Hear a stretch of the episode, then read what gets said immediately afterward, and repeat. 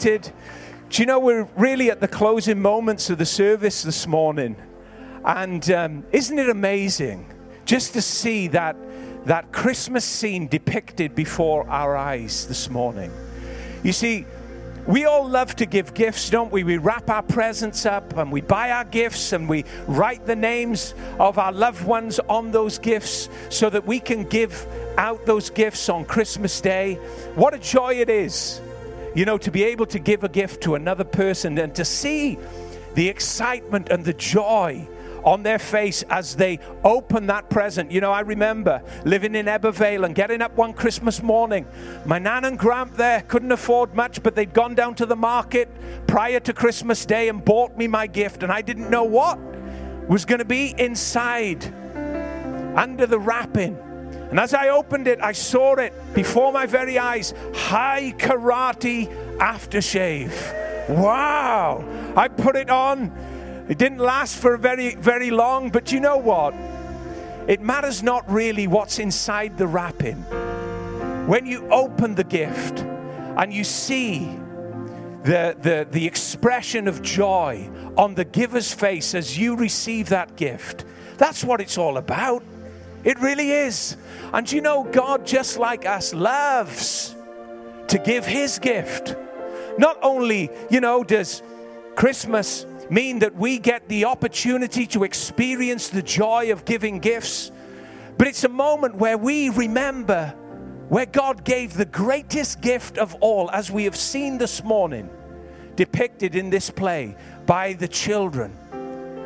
Jesus came into our world. And you know, when you read in the Bible about those first beginning moments of when Christ came into our world, God didn't choose the most convenient moment in time to give his gift into our world. It was the darkest moment, it was the coldest moment, it was when everything was uncertain in the world. If God had waited for the most convenient moment, for the most perfect moment to give his son Jesus, Jesus would never have been given. But God gave his gift when there was unrest, political unrest, when there was all kinds of trouble in the world, when the world was at its darkest, God sent his son Jesus into our world. And as we've as we've seen this morning, you know, in those first moments when Gabriel came into Mary's life in Nazareth, he announced the glad tidings she was favored by God. This young virgin woman, she was com- purposed by God and planned by God to carry in her womb the Son of God, the King of all kings. Gabriel said that his kingdom would never end, his rule would, would be without end. He would be great, he would be the Savior of the world. And Mary, in that moment of knowing that she was going to carry the Son of God, couldn't contain her excitement. She began to sing out a song of joy, knowing that she had been chosen by God. What an incredible moment. Do you know, many of us in this room are parents. And you'll know as well as I know the moment that you find out that you're expecting a little baby Oh, what joy that news brings. You know, Faye and I have four children, and every time that we found out that Faye's pregnant, the joy, the anticipation, the preparation, the planning that all goes into play just to secure the future and the early beginning moments of the child that's going to be born.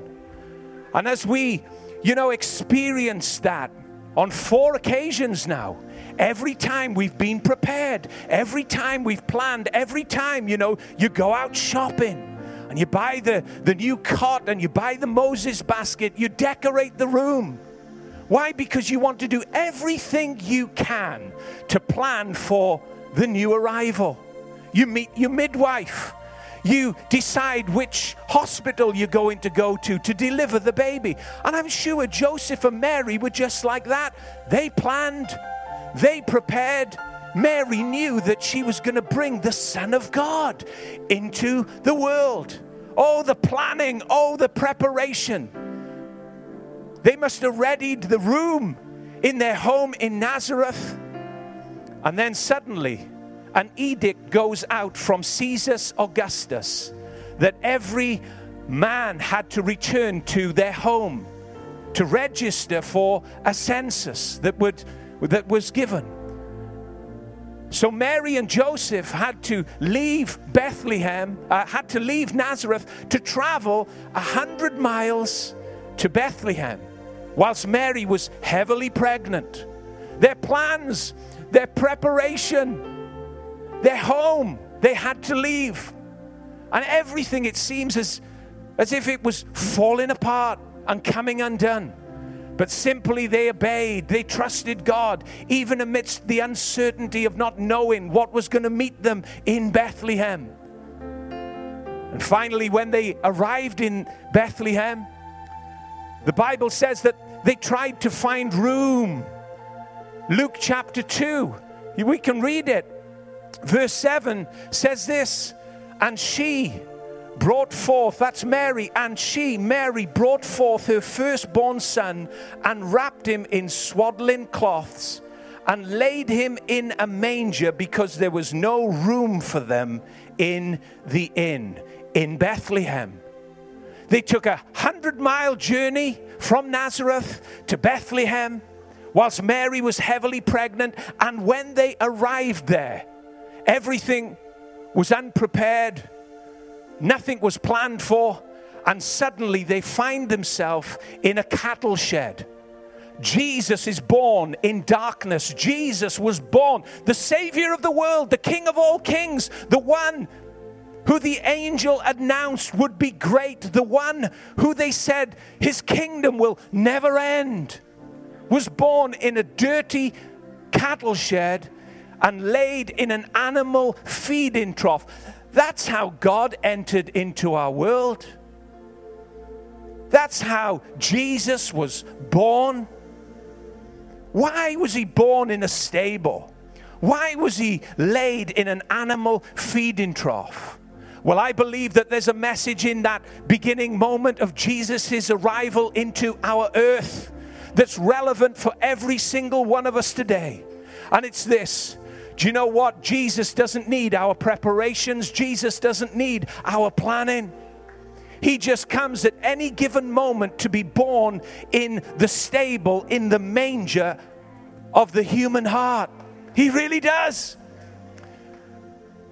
They tried so hard to get into an inn where it would be warm, where it would be enclosed, where it would be private, where it would be intimate. There was no room there no room. All of their attempts to bring Christ into a nice, warm, comfortable environment failed and fell to the ground. And they were out in some backyard, in some animal shed. And Jesus is born.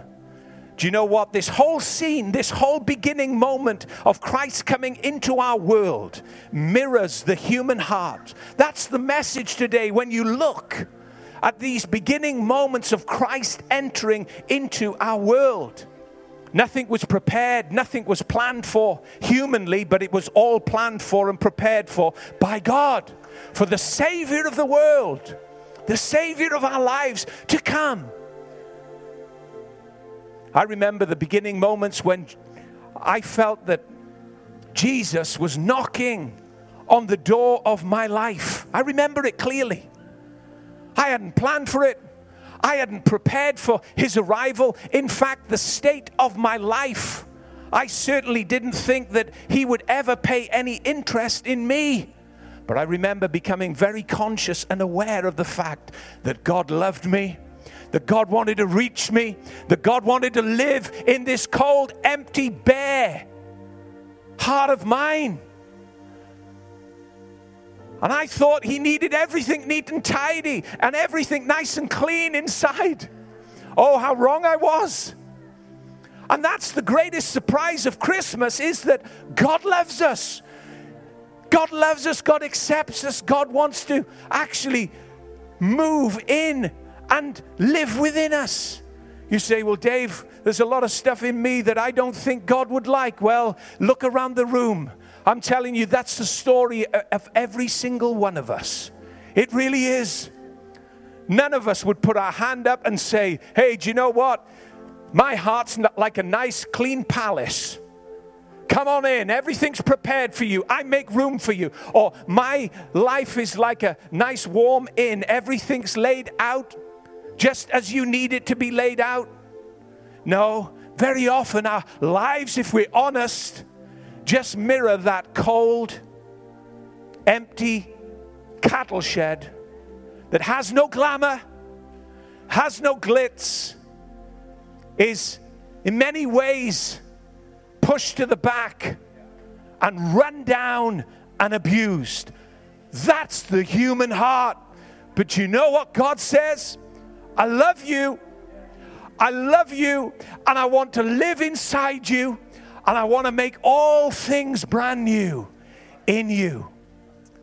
Do you know, as we close today, I remember a number of Christmases ago going to Cwmbran Community Farm. What a great place that is. And it was at Christmas, we wanted to show the kids around. And whilst we were there, they had a little nativity scene going on in the cattle shed. And really, when you see it in a cattle shed, it really does bring home exactly what happened and the reality of that first moment when Mary gave birth to Jesus in that cattle shed. We watched as they brought a little baby in, a little doll, like we had today, and there was bales of hay there was all kinds of different animals. And then there was the smell of the cattle shed. And there was the noise of it all. And you just, you just understand how, in many ways, how awful it was. How awful it was. But it pictures the human heart. Listen, don't count yourself out. God loves you. Don't, don't ever think that God won't come into your heart and, and reach right in there and take away those fears, take away that cold, empty place, and live in it with you. Amen. That's the message of Christmas. That's why it's still as relevant today as it's always been.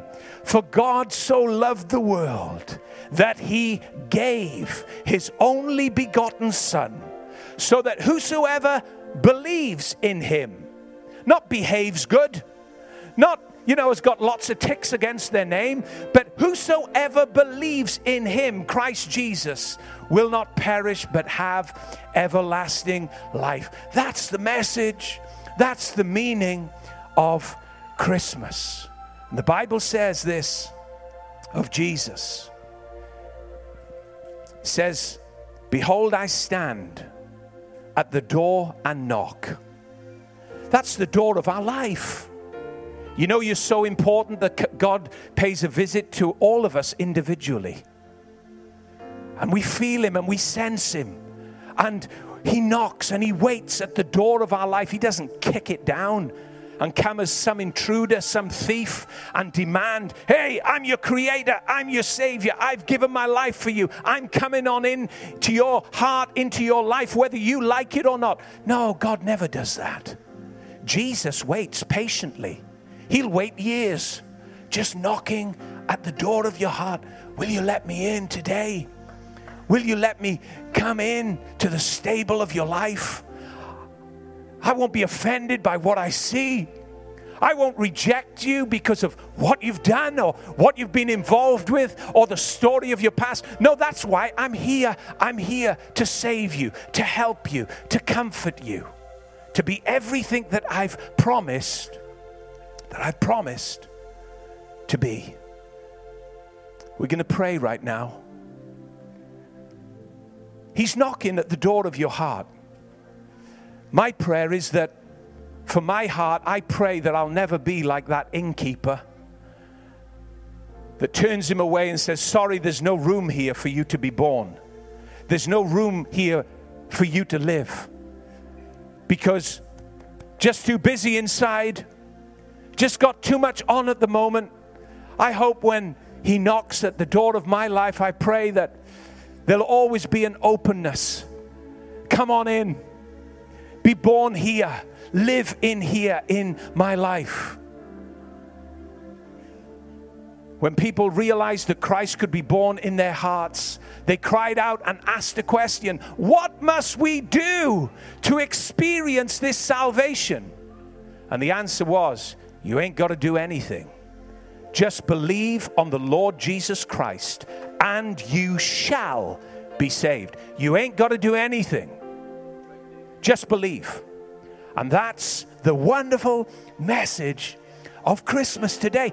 Just believe in the simplicity of what's been said, in the simplicity of what we've seen, the message that these children have portrayed so wonderfully. Just believe that.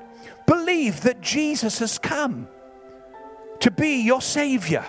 Believe that Jesus has come to live in your life, not to give you a religion, but to have a new relationship with Him.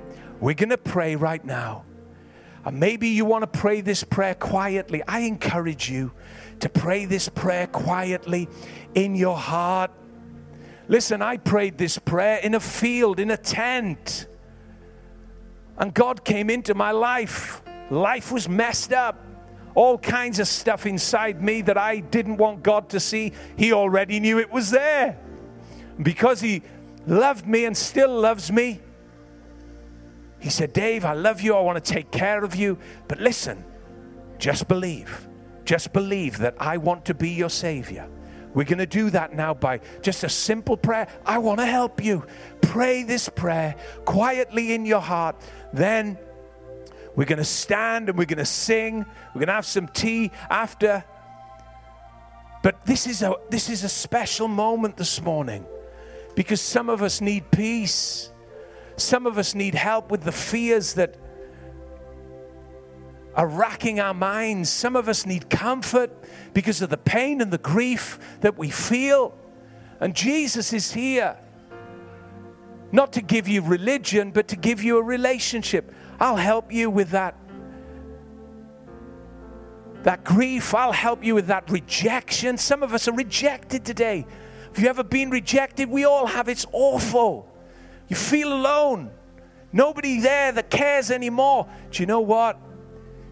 Jesus will never leave us. This is what he said. Never forsake us. What we're going to do together today, all of us, we're going to pray a prayer and we're going to ask Jesus to come into our hearts. And he's going to give you and he's going to give all of us that peace that only he can give. He's going to give us that comfort that only he can bring right down in that place, that cold, empty place called our heart that sometimes feels so dark. He's going to come and He's going to be that light to you. I'm telling you, a miracle, a miracle is going to take place from a simple prayer, from a simple, from a simple cry from your heart today to Jesus. Amen. Let's close our eyes. I'm going to pray and then we're going to sing.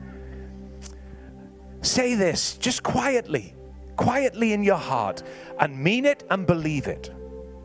Say, Jesus, I believe that you love me.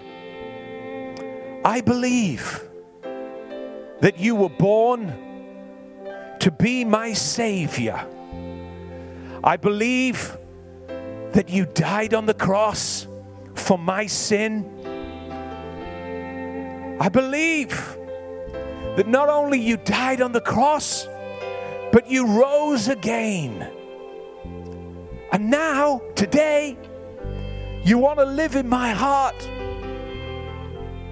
Jesus, I want to open the door. I'm telling you now, I want to open the door of my life and allow you to come in. Please give me the peace I need, the comfort I'm looking for, the forgiveness. Wash me clean.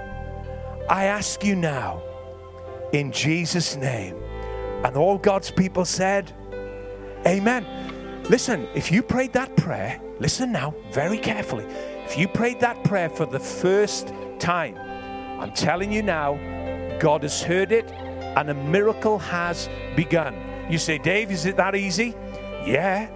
I prayed a prayer when I was 15 years of age in a field in Builth Wells in a tent, just like that, probably even more crude than that. God help me! Right? I'm telling you, He heard me because I believed. He heard me, and you don't become, you know, the patron saint of Ebbw Vale, the patron saint of Pontypool. The, no, life is full of ups and downs, but I'm telling you now, there's one who sticks closer than a brother. A miracle has begun in your heart today. Amen. Why don't